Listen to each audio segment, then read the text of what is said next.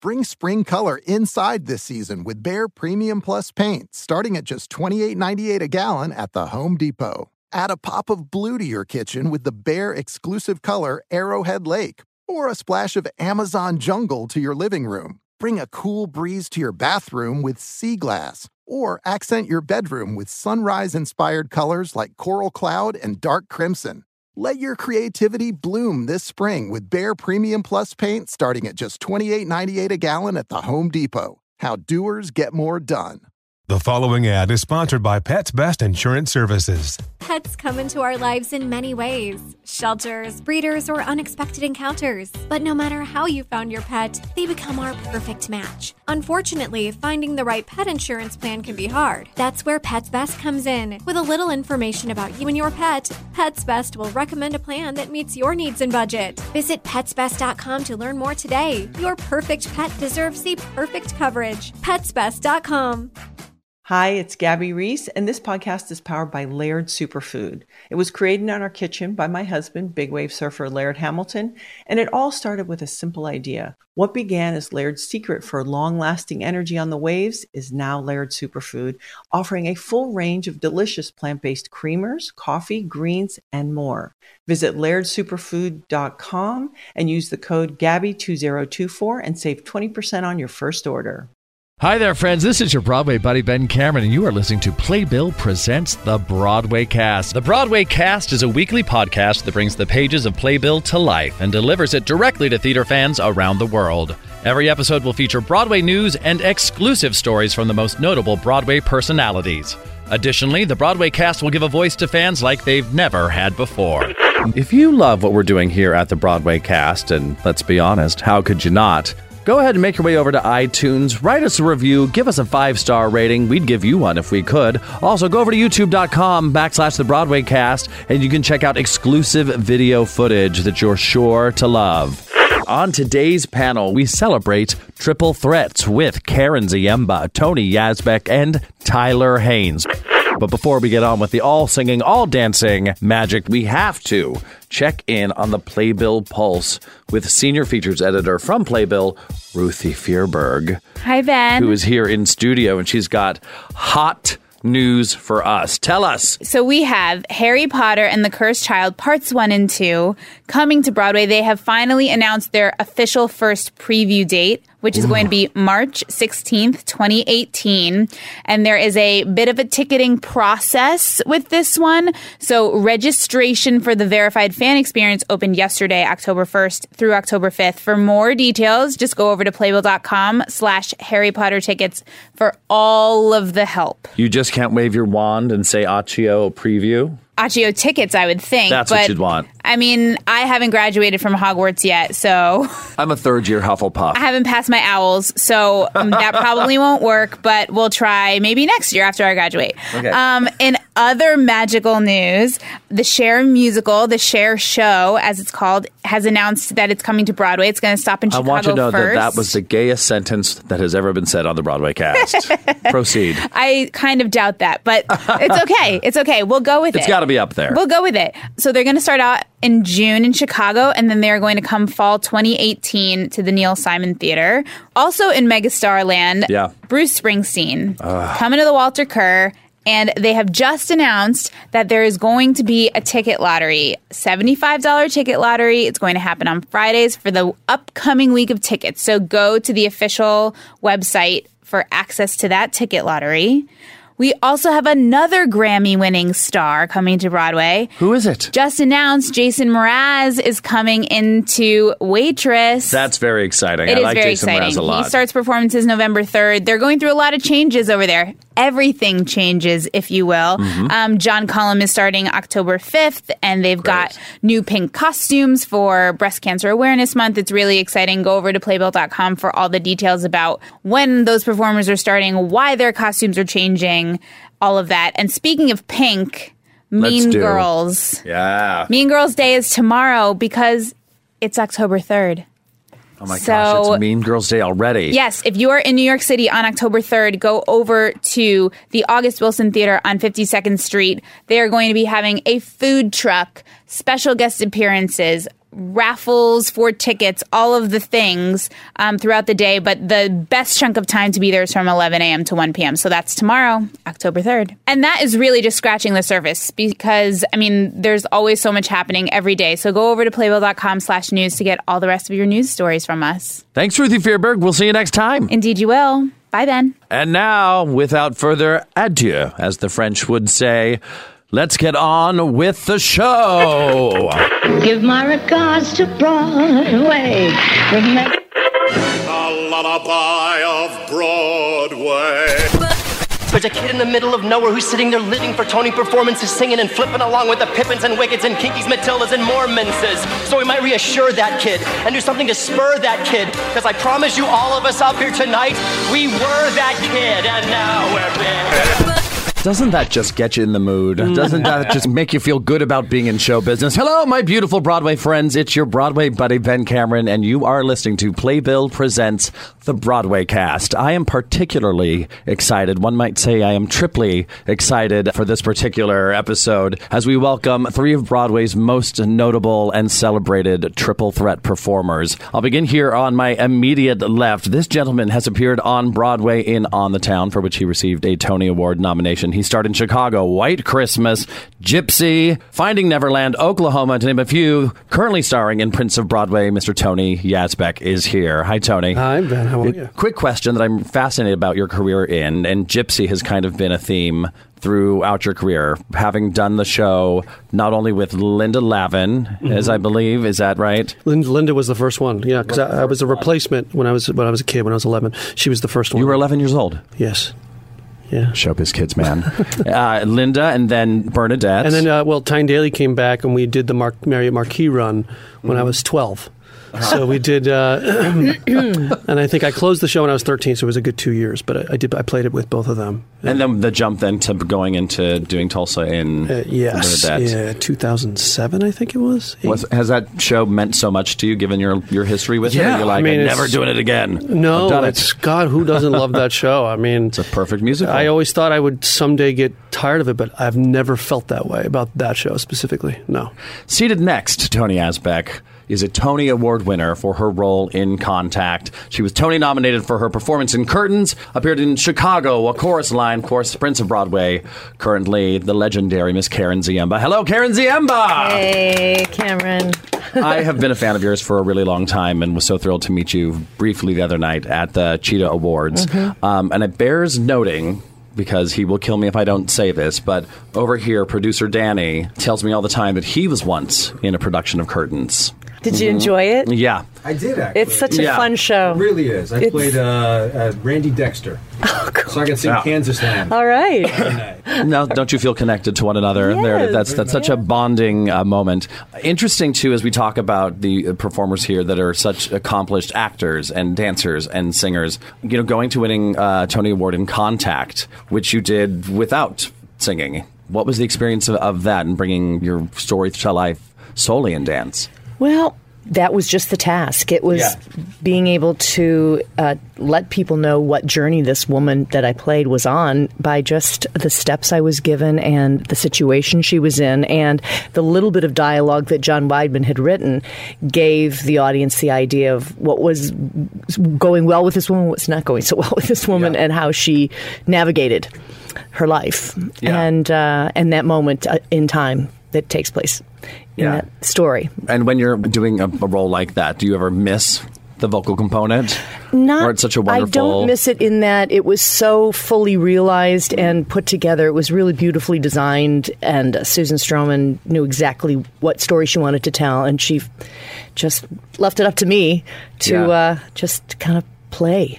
Yeah. Play and let it really affect you and hit you hard and... and show whatever joy that you have inside of you. You know, yeah. just kind of ran the gamut. I saw, I saw it. I was yeah. there, and you were absolutely amazing. Mm-hmm. Thank you. Really, it was really. Yeah, it was a wonderful. It was. A, it was a very interesting show in, in yeah. that it was uh, conveying great stories without a lot of dialogue and without singing. but yeah. with, you know, music in the background. Yeah. And rounding out our panel, he recently received a Cheetah Rivera Award nomination for his role as the Rum Tum Tugger in Cats. He's also appeared in Oklahoma, Urban Cowboy, Boy From Oz, The Frog, Sweet Charity, played Larry in A Chorus Line. This is Tyler Hanes. Hi, Hi Tyler.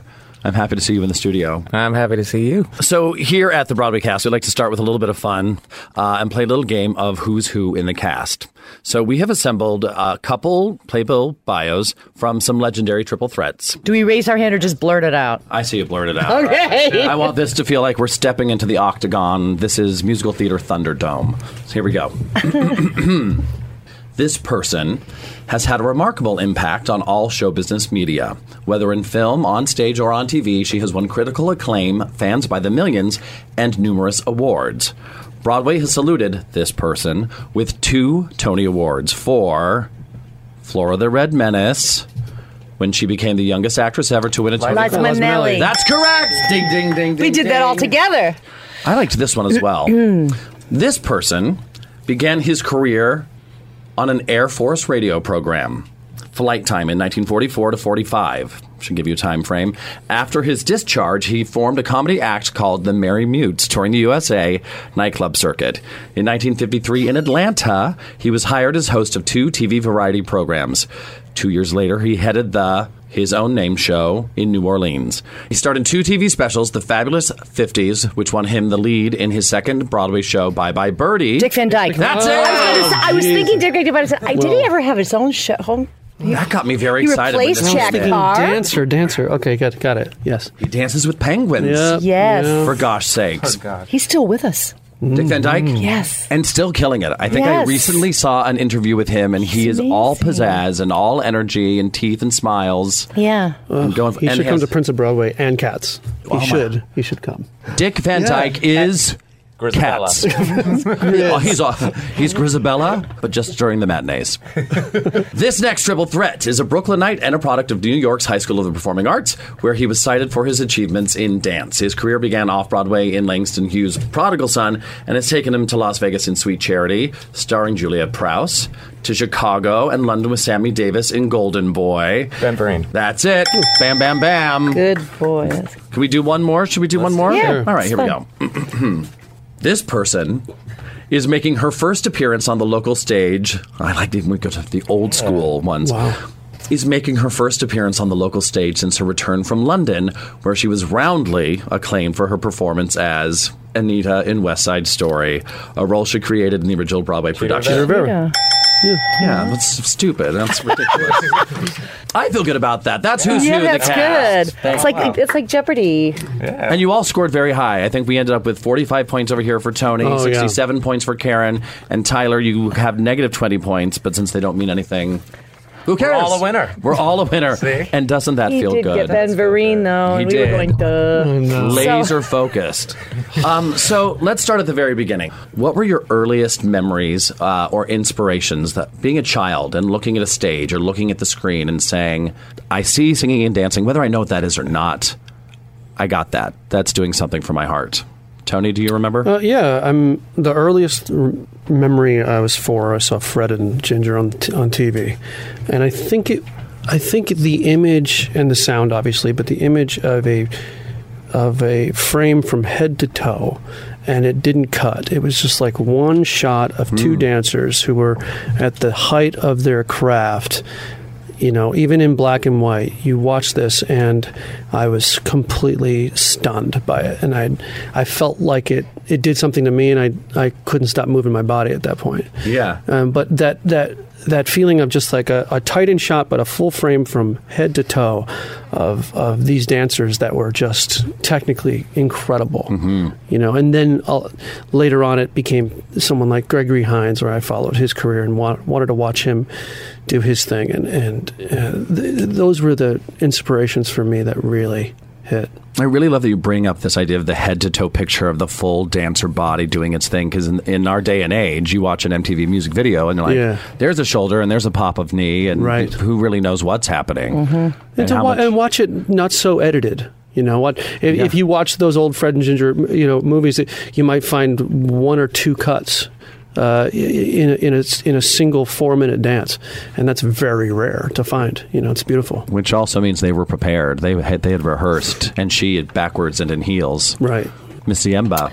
Well, not unlike Tony for me, because I grew up in Michigan, so we didn't have a lot of live theater there. Yeah. Um, in the small town that I came from, but my mother loved the movies, and she loved musical movies, and uh, we both uh, watched a lot of those together. And I remember, her, you know, seeing Singin' in the Rain and mm-hmm. uh, American in Paris, and there was something about the way Gene Kelly, when he would dance with a girl, it was like they seemed so happy, and mm-hmm. it seemed mm-hmm. so easy. Or like he, he and Cerise and Brigadoon, it's like he just he just. He seemed like such a kind and masculine guy, and it was like he, when you were in his arms, everything was all right. And yeah. it, and I just remember that as a kid and going like, mm, I like him, and I want to be her, you know? Yeah, yeah. That kind of thing. Mm. I love that. So, yeah. Tyler Hanes. Uh, the earliest memory I have really was the movie Annie. Seeing that and, and specifically, um, and ranking in that movie. Because my sisters and I, we played that movie out and um, recreated stuff and acted it out. And then when you recreated, were you playing Annie? Oh, you were Annie. No, you were, you were Grace. no, I, I, I uh, no, I, I was just I wanted to be like one of the orphans, but a guy. Because also too, like what those kids do in that movie is. Like, it's a Hard Knock Life, and they're, like, kids spinning from the ceiling, and, like, like it's unreal. Yeah. It's unreal. And I yeah. didn't realize that till as an adult. I was watching it, and I was I was like, this is amazing. How they staged those numbers, and it it was just something for me that um, I just thought it was the coolest thing, and, and we would try and recreate, and I'm, I'm not very well, but uh, we tried, and, you know, that's when I really remember my imagination kind of taking off, too, because... You know, my sisters and I would just stage that, or we would do choreography or what. We didn't know what we were doing, but like we would just use our imaginations and just, you know, have our own vocabulary. And that really just kind of, that movie really kind of started it for me. I, I remember playing the Dickens out of that on V H S as well, mm. and having very interesting feelings about Anne Reinking and that. I didn't even know the, who Anne Reinking was, what those feelings were. But later in life, we turned out to... Just wanted to braid her hair. Okay. Um, moving on then. T- now tell us, what were your first experiences rem- that you remember getting on that stage? Tony? Um, yeah. I mean, I I, I trained. A, I, I was a tap dancer first and foremost, and I all I wanted to do was dance. I didn't understand. I didn't even understand the ability to storytell yet until I was a little older. I think that's what Gypsy did for me, was it completely opened my eyes up to how I could move someone emotionally with what I did on stage. But uh, I just wanted to dance, and I didn't understand anything else. I think it was just the simple joy or the simple emotion of happiness, you know, just making someone smile. And I didn't realize that that's actually a simple story, you know. But it, but I think later on when when I had this audition to do Gypsy, and my first real experience was auditioning on the stage of the Saint James Theater um, with a hundred other boys, you know, and and having to tap dance, to sing, having to play the clarinet. These were the requirements. At and, eleven uh, years old. At eleven years old. But, you know, it, and there were a lot of talented people then, and, and even more now. And so uh, to be able to do that there on the stage and then get the job and then three days later start rehearsing was this surreal thing that happened to me. It almost just whisked me away into this theater business where I just really wanted to dance for joy. And I realized through that, just watching, I mean, really watching Tyne Daly and watching Bob Lambert, who played Tulsa, and, and I was watching these performers from the wings all the time. I never wanted to be in my dressing room. I just wanted to watch. And uh, that's when it started for me, like, oh, I need to I need to tell a story. I need to use the acting, the singing, the dancing, whatever it is, to move an audience. That was the first thought of it. You know, for and me. That's a pretty heady thought for an eleven-year-old mm-hmm. to go, to put mm-hmm. those all those elements together in that Tony's way. Tony's a heady guy. He's a heady guy. Yeah, it's all right here. Yes. Um, yes. How cra- I, I, that's just crazy to be eleven years old and, and yeah. just be thrust into a Broadway show. Uh, did you under? Did you feel like you could understand what what the what the scope of that was? Well, I have to tell or you, I like, was really, my buddies. I think I was really lucky to be in the sh- kind of show I was in. Um, I was in Gypsy, which is, I mean, it's got to be the best musical of all time. Mm-hmm. I, I mean, it's I'm sure it's debatable, but that music, that overture for me, I, I think, I think we, um, I think sometimes we we we don't see how emotionally connected children can be. Um, I was eleven years old, and I felt like that overture, every time I listened to it, was like my life story about to happen. Like, I, I felt like right. that music to me just spoke volumes. And I I had no prior knowledge of it before I got there.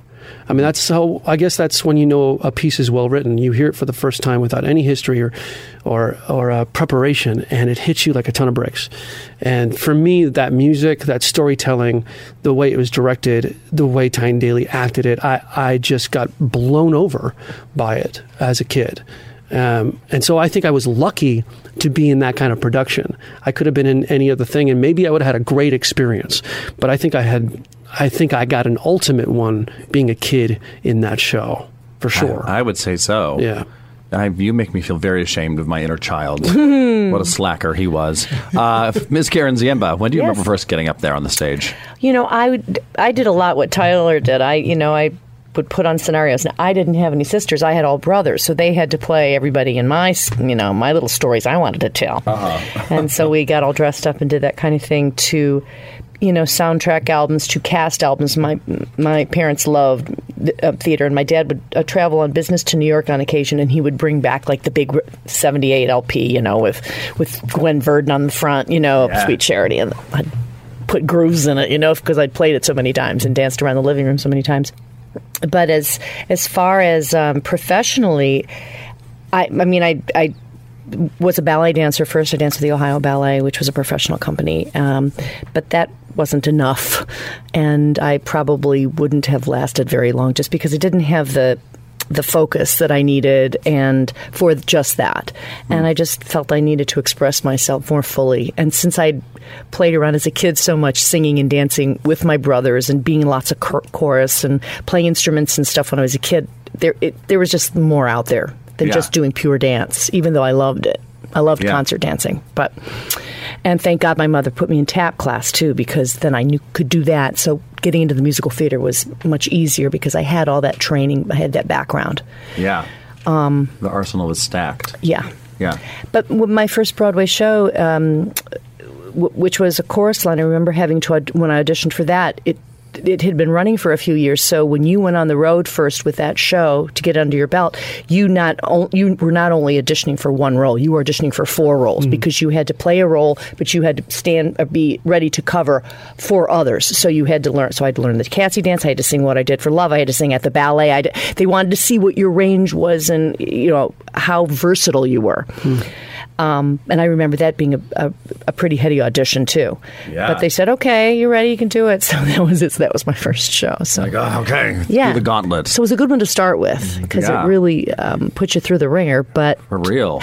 But it's what it was all about. Mm. It's what our life as a dancer on Broadway is about. And when I did it then, I was a little bit young for it, but I went away and did a couple other shows, and it was still running on Broadway, so I came back and replaced somebody, and then I really got it. I understood yeah. what it was about because I'd been there in the business for a you few years. You had been that person that you're yes, portraying on who, stage.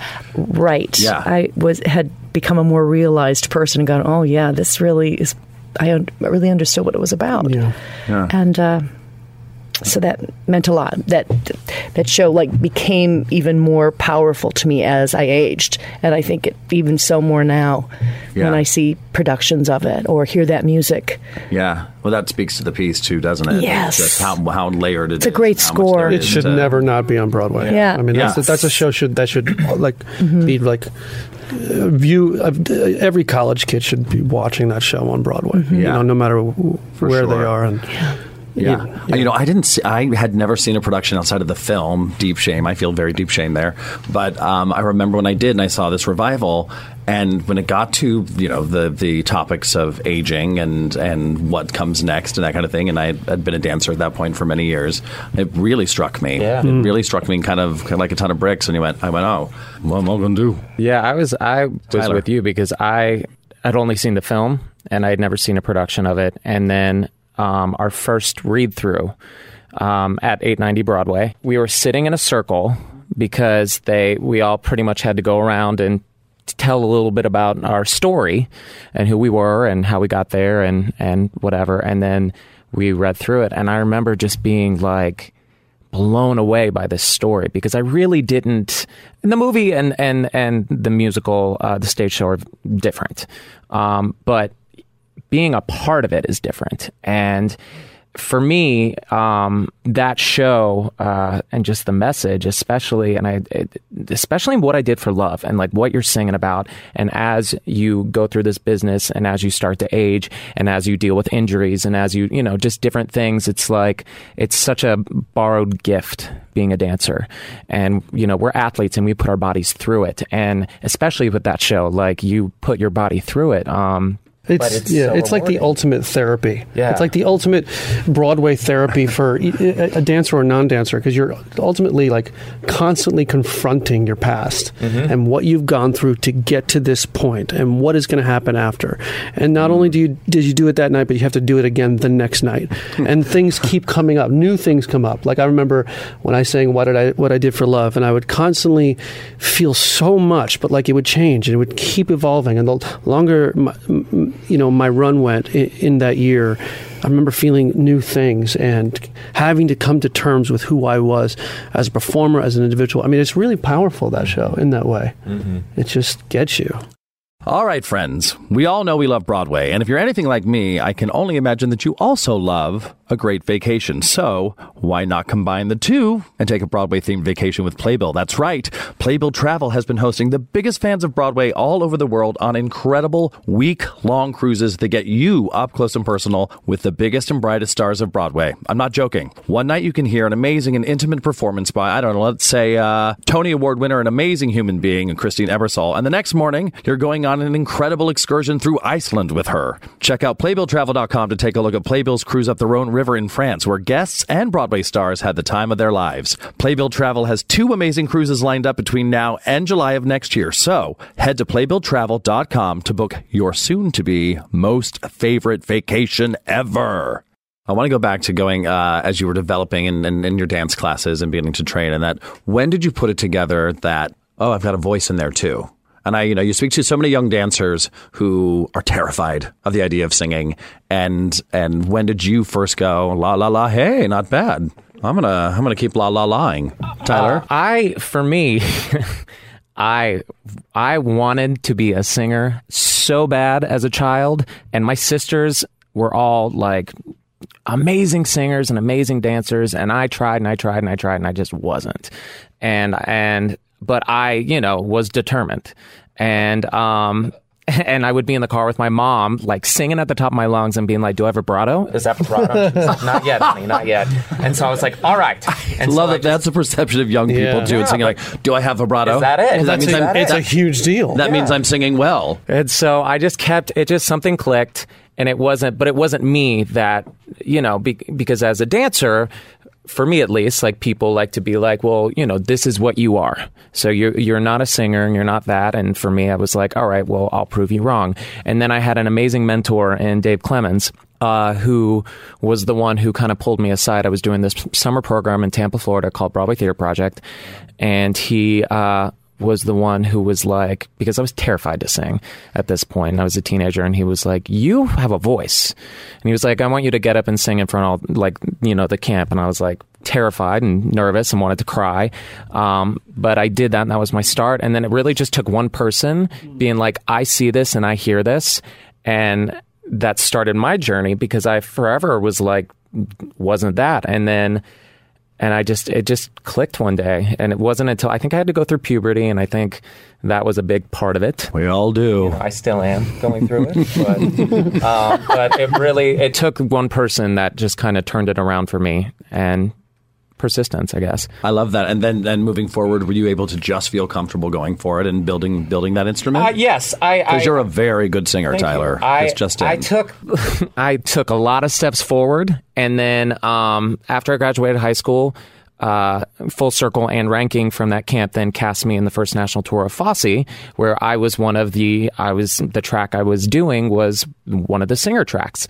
And then I went to college and I was the dancer in my class. And so I, and freshman year in college can be so awkward, um, because everyone's just, they want to be liked and you're settling in. And, and I just kind of started letting my peers affect my um, confidence in my voice, because they were like, oh, well, you did Fosse, so you're the dancer.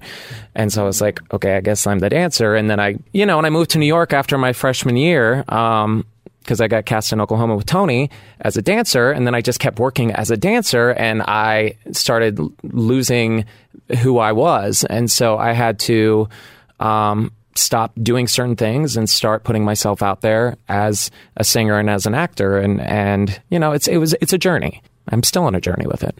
Miss Karen Ziemba. I, I think it's true. You, you never really stop evolving.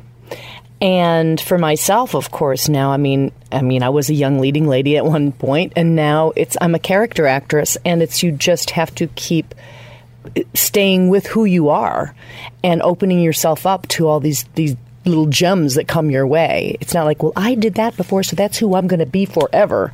Right. And that, because you have that inside of you, you can use that, because you'll always come back to playing the person who acts like the little girl or whatever, or the young, the type, you know, is. Yeah. Exactly. Yeah. But as far as the voice goes, that never stops evolving and changing and getting richer and better, hopefully, if you take care of it, mm-hmm. and uh, you allow it to blossom, yeah. as it were. The dancing, of course, the body doesn't want to let you do certain things. The body does start to disintegrate a little bit. Mine divorced the, me a couple it's years It's the joints, back. You know, it just, it's life with, you know, it's collagen. It's all that, you know, yeah. biological stuff that happens. And yeah. especially when you've been pounding it for so many years, especially the same side eight times a week, things start to happen. Right. Yeah. On a rake, whatever, it's, it happens. Uh, so you just have to keep working against that and, and keeping yourself supple. But Um, you have to open yourself up to stuff that maybe doesn't include that kind of stuff, so you can grow in another direction. Doesn't mean you're going to do something totally different with your life. Mm. You can do that too. Um, but if you want to stay in this business, you have to just say, okay, this is, I do something else now. This, the, yeah. I, yeah, I can move. I can still move and fill a stage, uh-huh. but I'm not necessarily going to kick my face with my foot or do the splits. Yeah. Nor do you want to. Yeah, that's, that's the thing. Eight times a week. Like, how many times a week we'll be doing the splits? It would be fun to go like, whap, every once in a while. Yeah. But how, no. about a, how about a fierce shoulder roll? I could do that. I could give you one of those. I could do that. Um, I think that brings us to talking to you, Tony, even about Finding Neverland, um, fighting people's expectations, or what, how people like to pigeonhole actors right. as you're a dancer, you're a singer, you're whatever that is. You know, uh, and I battled this so much in my life, you know, because like Tyler was saying, I mean, I, you know, I trained classically in, in, in college with the voice, and I, it, my voice didn't come to me till pretty late. I, I would say my, my freshman year of college, I had a voice teacher who heard me trying to sing down the hall. And I've had a lot of singing in my family. My father was a singer. My great, my grandfather was a singer. So, but I was like, what's wrong with me? My voice isn't coming out. And then somebody hears you. They take you under their wing, and like four voice lessons, you have a voice with vibrato, and you're like, well, what just happened? Yes, the vibrato. Um, yeah, and, and, at last. And then, of course, you're like, well, I got to do this too. If I, if I have it, I, it's a gift. I must use it. Um, so you, you train and you train, and you know, it's interesting, but it, it is this evolution that, she, that Karen was saying. But um, for years, I wanted people to look at me as this straight actor who could sing and, and take out the dancing. I've danced, you all know, but like, mm. but the truth is, like, you can't. You can't negate what it is that God sort of blessed you with in the first place, because your your your dance, your the the ability to do to physically dance is why people are so excited and happy to see you on the stage in the first place. So if you're if you're trying to like push out what everyone liked about you in the first place, that doesn't say much about you and what you want to give to the world. So I really mm. kind of came to this point where I was like, okay, just embrace it all. Just just embrace it all. Like, okay, you're a dancer. Okay, they want to say that you're just, that's fine. Whatever they want, that's fine. It's fine. It's all good. Mm-hmm. Because because there will be a place for all of it. And the, the exciting thing is some sometimes, you know, you find roles where you can do all three really, really well. And hopefully they just look at you as this storyteller ultimately. Mm-hmm. Right. And they don't look at, oh, that guy's a dancer, that guy's a singer. How about that? Just that guy just affected me. And yeah. I'm not sure how he did it with all the things he was doing, but I walked out of the theater feeling something dramatic. And that's, I think, where we feel like that's the ultimate goal. And sure. we can just kind of embrace it all and stop, stop trying to prove ourselves so much. Golly, you know? Gee, isn't like, that isn't that a, that's a the show nature of the business addiction? Yeah, it sure is. And and having dance in your background is can only be a positive thing yeah. because of the way you walk, because of how free you are to move, and how confident you are with your body, which I think helps any kind of performing mm, when you're yeah. singing or da- or acting too. Absolutely, oh, just standing and listening. I mean, is. Uh, Your presence and your the way you hold yourself, your, as they say, your portage, or what's it called? I like portage. Yeah, sounds good. Carriage. Portage means to, your carriage. Your carriage, your yes. portage. It's really uh, about, you know, when you enter mm. a room, enter a stage, whatever it is, it's it, You're it's bringing all, all that with helps. You. Yeah, yeah. I'm so uh, grateful for it. Both Tony and Tyler mentioned uh, quickly people and moments, Karen, where somebody said, you've got a voice in there, and, and how how... life-changing that can be. Do you have a mentor that you feel was able to really support you and change you know, I, your journey? Once I moved to New York, I really got serious about it because it was doing the eight shows a week and getting through that. And, and um, so I had a wonderful voice teacher, um, Joan Lader, who really helped me a lot. And I go back to her on occasion, too. But... Uh, people like John Kander will say to me, he'll go, Karen, every every time I see you, your your voice has gotten bigger or whatever. And it, a lot of it is just get all the stuff that I've studied with a voice teacher over the years, you finally get. It's like, yeah. oh, that's, that's what, what she meant ten years ago. Sometimes it takes a while for everything to sink in and for you to feel it. It doesn't happen overnight. Like, you don't learn to dance overnight. Yeah. It takes time. And when you start as a kid, of course, it's like real easy. Sure. But when with the voice, I think it's the same thing. Things click in, in different t- at different times. Right. And you just have to keep at it. Yeah, and I like this idea of, of following your own evolution, of, of like, ah, an aha moment that's going to get me now through mm-hmm. right. the next contract uh-huh. or, or whatever it is. Are you in a show? I know you are. Do you want to add some Broadway flair to your school or community theater production? Well, Playbuilder lets you build your very own Broadway quality playbill program. Each playbill is fully customizable for your production. Dates, song title, cast names, production credits, artwork, and even advertising. It's a great way to promote your show, raise money for your organization, and create a professional, printable program. Save valuable time with Playbuilder Express. Select from thousands of pre-populated programs in our database and simply begin to customize your production's playbill. Visit Playbuilder dot com to learn how you can create your own playbill today. One of the things we like to do here at the Broadway Cast is connect with people who are doing theater all over the country. But today, we're going to connect with somebody who I am, I think it's fair to say has influenced all of us as actors, singers, or dancers. Uh, and we're going to bring him in to talk a little bit about what we've been discussing already, the the life and journey of being a triple threat on Broadway. Um, and no one knows it quite like this gentleman. So let's get this surprise guest on the line. It's ringing. This is so fun. Hello. Well, hi there. Uh, is this Joel Gray? It sounds like him. It does sound like him. Hi, Joel Gray. Ladies hi, and gentlemen, Joel, Joel hey, Gray. Joel. Welcome and bienvenue. Welcome. Oh, man. I think it's me. It is you. You just checked in. Well, Joel, we're How here on ya? Playbill Presents the Broadway Cast. I'm sitting... Uh, I love that. I love Playbill Presents. That ma- that makes me very, very happy that you love that. I love you even more than I always have now. Um, I'm sitting here with uh, Tony Yazbeck, Karen Ziemba, and Tyler... Wait a minute, wait a minute. Tony Yazbeck is the greatest male star on Broadway, hey. Period. Wow. Tony, thoughts All on right, that? All right, Joel, calm down, sir. Calm no, down, I'll Joel. Try. I love okay, you. I'm, I'm all right. I'm sorry, Tony. Forgive me. Wait, no. I, Who else you got there? I, I see. I'm happy to tell you, I've got Karen Ziemba. No, no, no! Don't tell me Karen Ziemba. I am telling you, Karen Ziemba. Hi, Joel. I adore Karen. Do you guys have a do you have a memory Joel, of meeting Joel? Joel was my time? Amos in Chicago. Oh, I was, I was. He was my hubby. I was your hubby, your hubby, wubby, wubby. But of, but of course, I loved Joel long before that. Oh, absolutely, admired absolutely. Him, so. Uh, Who else you got there? I've got Tyler Hanes from Cats in Oklahoma, and he's a remar- he's a remarkable, incredible talent, Joel. You would love him very much. I know who he is. Excuse me. Oh. How does that make you feel, that Tyler? That makes me feel wonderful.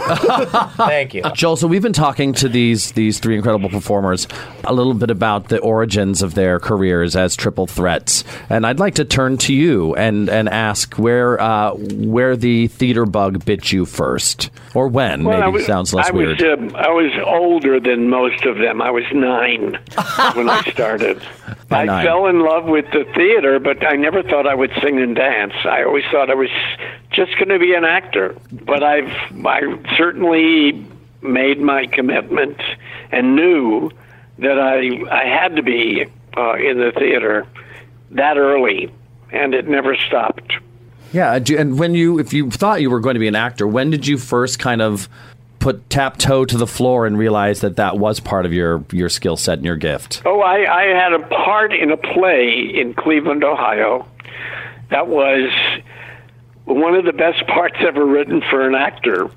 I never knew that then because I was nine years old, but it imprinted on me the... Um, the importance to me and to the world of what the theater can do for people, how it how it illustrates the things we need to know about human nature and about our lives, and uh, it can change people. And I thought, oh, that's an amazing thing.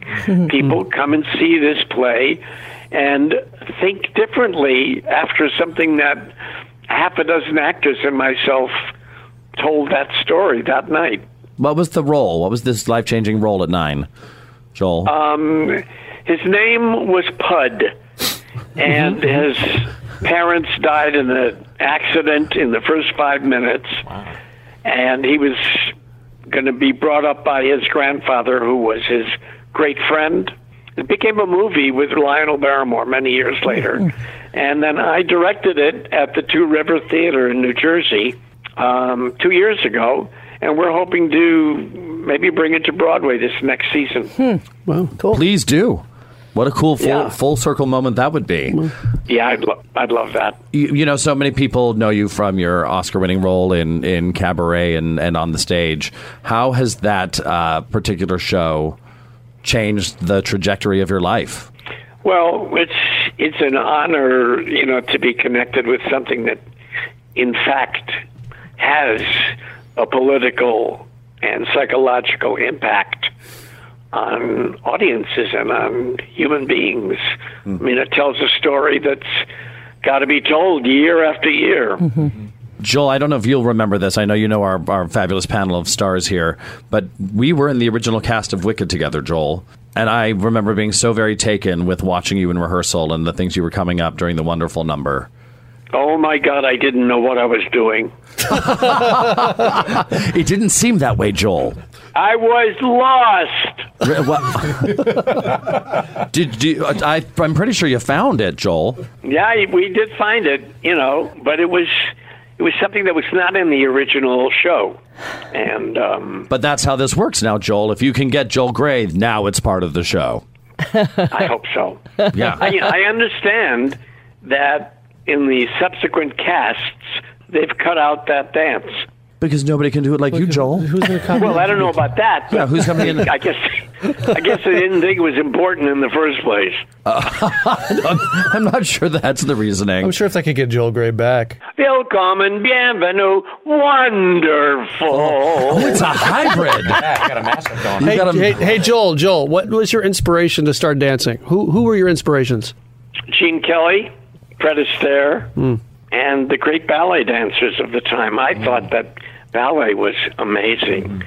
but it was so so hard to to choose that as a young person, because there was so much attitude about, you know, your sexuality if you were a male ballet dancer. So mm. I kind of got scared off by that. But I got I got a feeling that maybe I didn't have really the the chops for the ballet, but it's one of my favorite things ever to see. Mm. Joel, what has been, if you, in, in your legendary career, it's just the only word that really makes sense, we have to say legendary, um, what what would you say has been the highlight for you? What has been the moment that you said, ah, here I am? Your I think there been, I've been really lucky, and there have been so many, but I, I suspect it was winning the Tony. Yeah, do you, re- do you remember the moment, or does, does it all just go white I do. and hazy? I do, and uh, it was like... I had I had failed and failed and failed and tried and tried and tried, and there was nothing that I could do to to get a part of my own. And uh, I was like the replacement of all time. And I finally got Hal Prince had this idea that I could play the M C, hmm. and I did, and it was what I'd always... Being accepted by the Broadway theater community was as good as it gets. And Joel, what's coming down the pike? What's keep what what occupies your time today? Oh, running into Tony Yazbeck and telling him how good he is. It's a full-time job. We love you, Joel Gray. Thanks for calling us on the Broadway Cast. Bye. Holy moly, how exciting is that? Yes. Did you guys know? So cool. Did you have an inkling? I saw I, you start well, to Not say. sure, not sure. There was a rumor. There you was know, a rumor. Rumors fly around Broadway. But he's he's he's wonderful. He's yeah. a wonderful he, actor. He really he is. is. I mean, I've seen him in a lot of straight roles, too, in films, sure. and he's just, he's, there's a lot going on. Mm. And I, but I love that it's that mantle of being a dancer, you know, he carries that and wears that as a as mm. an ambassador. So wonderfully. Well, yeah, because he did George M. And mm-hmm. let's talk a little bit about your your your roads to Broadway. And obviously, you're all very successful and incredibly skilled performers. Um, you know, we we know some of your credits, but as you've gone on through, have there been times that you've said there's not been a contract, perhaps, or or there? How do we survive and create career longevity as as triple threat performers? I I mean, for me, uh, I made a decision after A Chorus Line, and uh, that was, what, ten years ago, that I wanted to, when I was doing the revival Sweet Charity, uh, Shannon Lewis had pulled me aside, and she was like, listen, if she was like, I know that you sing, and I know that you act, and um, if you want to have longevity, you got to start having people see you that way, so... Maybe start, you know, contemplating um, not, you know, taking the same type of contract. And after A Chorus Line, that's when I was like, all right, I want to go learn how to be a leading man. And so then not only I had to convince, you know, people here, I had to convince myself. And so I went away, did a lot of regional theater. Um, and I had, what, nine years between Broadway gigs from A Chorus Line to On the Town. But in that time... Um, I lived my life. I moved out to L A. Um, I started dabbling in choreography and directing um, and teaching. And I it was really important for me to learn how to live a well-rounded life. Um, and just, you know, as a man and as an actor.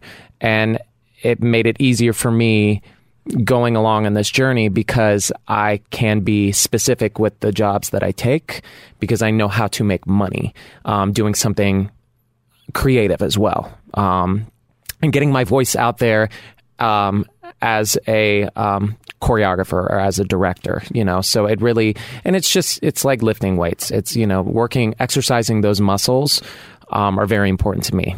I've heard of this lifting weights. I've not tried it myself. Ah. How about you, Karen Ziemba? Well, I just, I never say never, um, you know, never say oh, I'm never going to do that, or I won't do it for that little bit of money, or I won't. I just, you know, you just have to open yourself up. For me, anyway, I need to do that. Somebody, you know, uh, says, hey, I got this radio play that we're doing for this thing. You know, it's like, mm. oh, that sounds cool. Let's mm. do that. Or, oh, you, oh, we want to do this concert out here um, that I'm doing it, you know, wherever. It's like, it just... you know, I, I, I too, um, like Tyler said, um, after a certain point, I did, um, I said after, it actually was after Contact, because that was like two years of like really hard dancing, and it, of course, changed my life because mm-hmm. of the Tony Award and everything, as far as like, you know, just, just where you are um, in the business. Sure. And you have five names now, so it's, yeah. Yeah. but, but it was Tony like, okay, award winner. Right. Yeah. Now I want to stretch. Mm. And so I, I, the first thing I did out of the box was do a play. Um, in the, it went to regional theater and did a play, and I've been doing a lot more of that kind of thing. Uh-huh. And I've uh, started to do more of that kind of stuff off Broadway. Um, I just did a Horton Foote play before I started doing Prince of Broadway. It's just you keep, uh, keep all the juices flowing. Yeah, playing all the different great. characters, doing the different dialects. It's just, it's so rewarding, and it's, you don't, it's, it's hard to believe what you have inside of you mm, that yeah. just keeps coming up.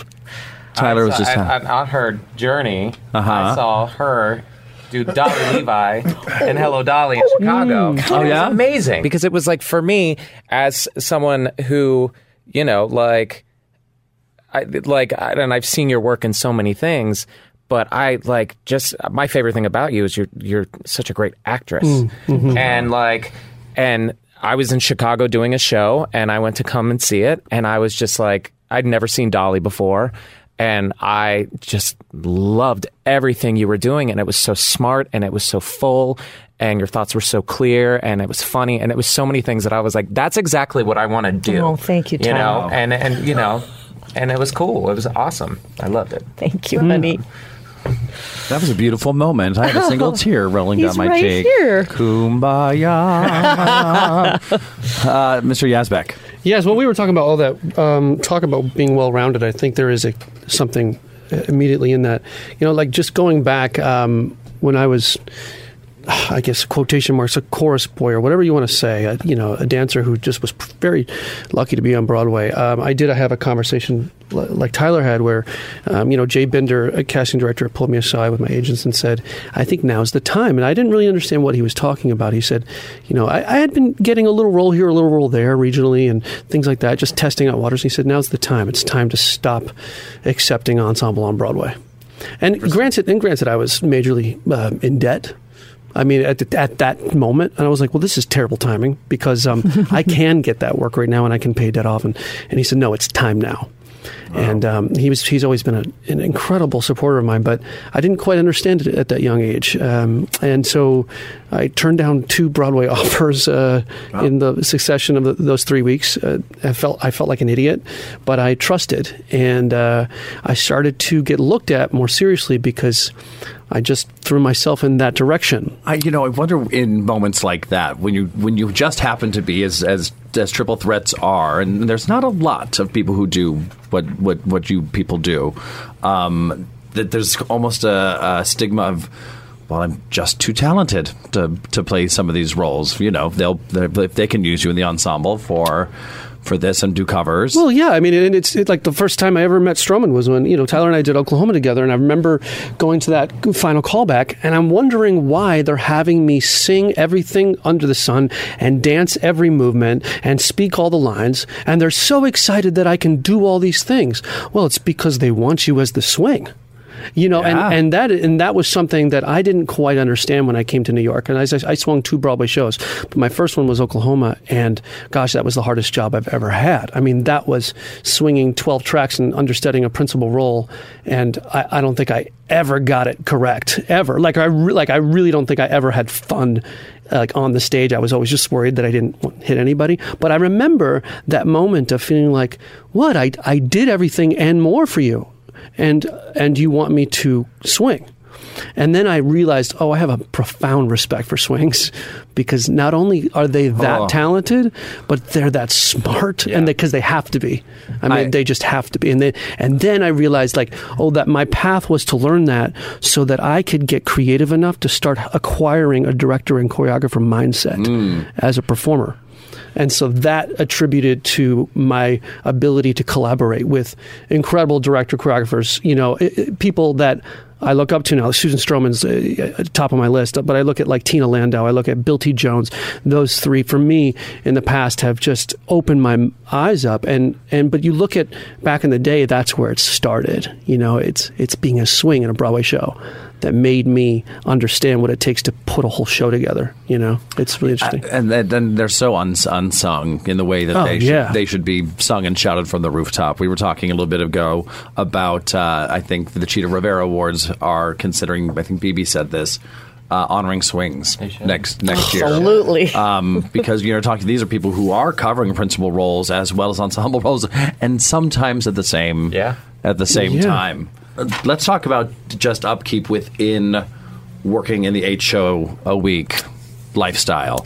Um, when you are having to maintain your voice and you do have to dance and on a rake, and what does it take to be available for that?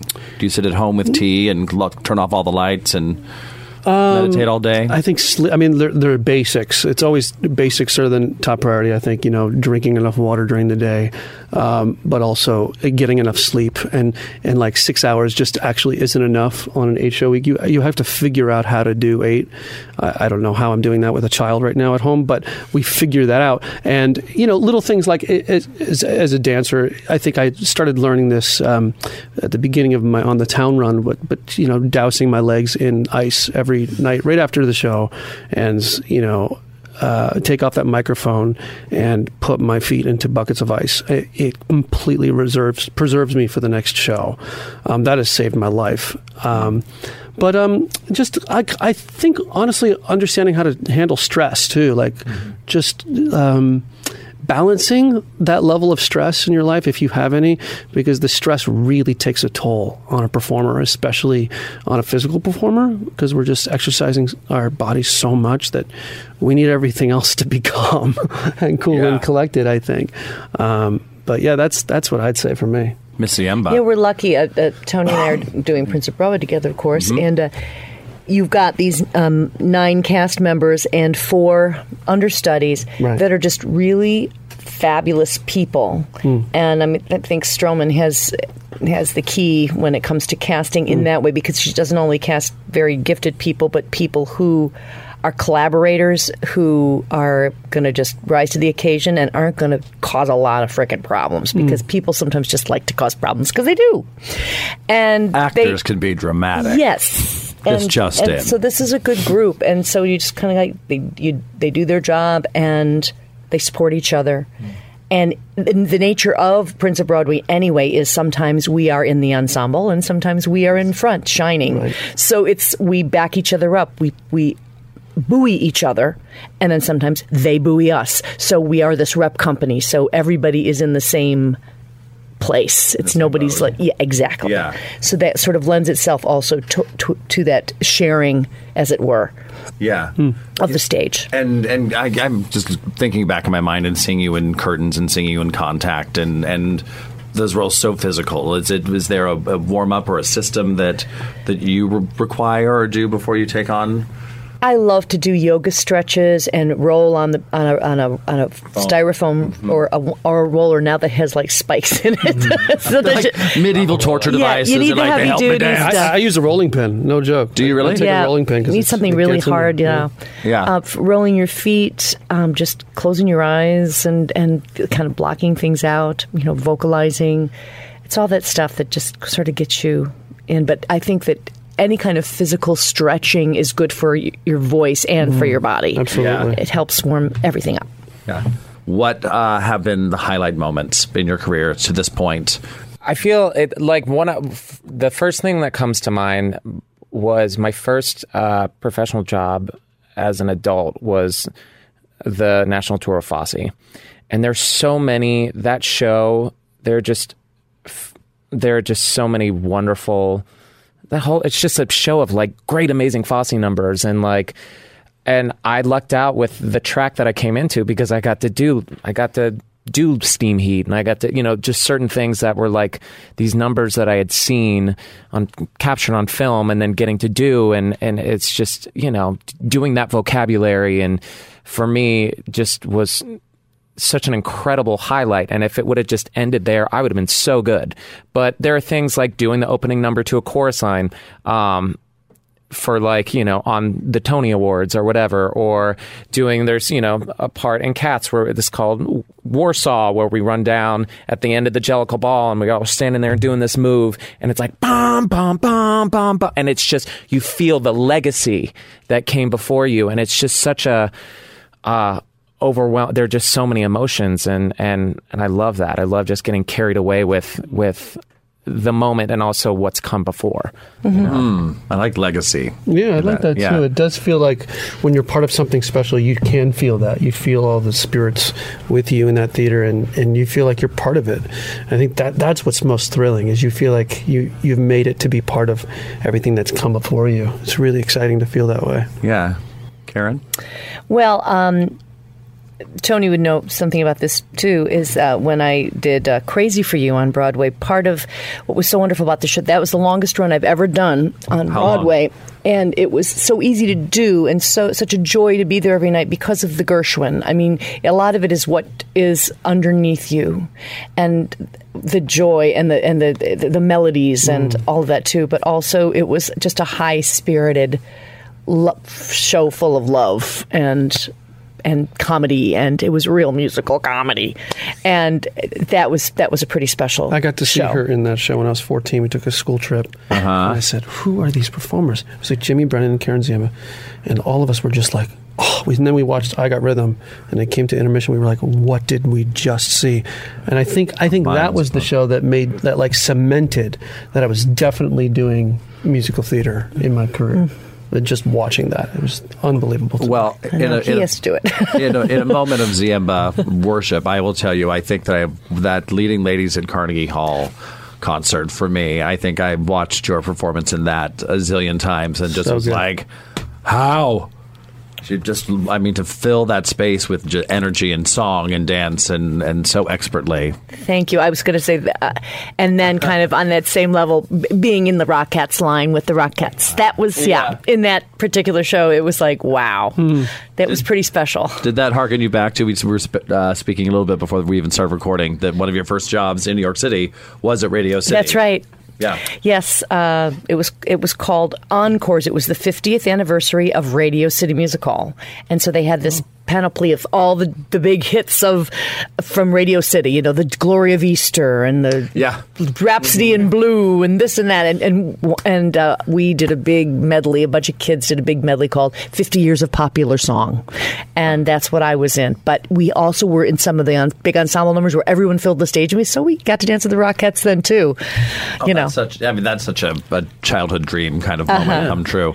So uh, two final things I, I like to leave with. Um, if you could Uh, do any role, what would be the dreamiest role that you could imagine oh, for yourself? Which is a tricky question for people who have played some serious dream roles. And what do you think, Tony? Uh, you know, oh, Death gosh. of the Salesman, the musical. You know what's crazy is that we we get asked this a lot in this yeah. business, and. You know what I'm waiting for, and I know this is, sounds so cliche, but I'm I'm really waiting for somebody to write roles for song and dance men and women, because I don't quite think people are yet. I don't yeah. think Again. that they I don't think they quite know that we're that we're ready and rearing for a show like that. I think people start writing things and then they put dance in, or they, they try to they try to smash in little things like dance into a singing number, and, and I think it would be wonderful if we had writers out there that wrote for triple threat type of people, that wrote something that that was for a song and dance man, that was maybe something contemporary and modern, and we didn't have to hearken it back to the nineteen thirties and forties. We made it now. I mean, what would that be like? And I think we've yeah. started the conversation maybe with La La Land. I think we we started it, but it would be great to continue it and, and see it come to, you know, full fruition on Broadway. But, you know, I'd love to play like George and Sunday in the Park with George or something. Yeah. That would be cool. You could do that. We'll make that happen for you. Karen Ziemba? I agree with Tony. It's always yeah. about the next thing, the next, creating the next character. Um, uh, doesn't have to be iconic in any way, but just, just something really special. Yeah. And uh, that um, you can bring to life and, and use all the skills that you have.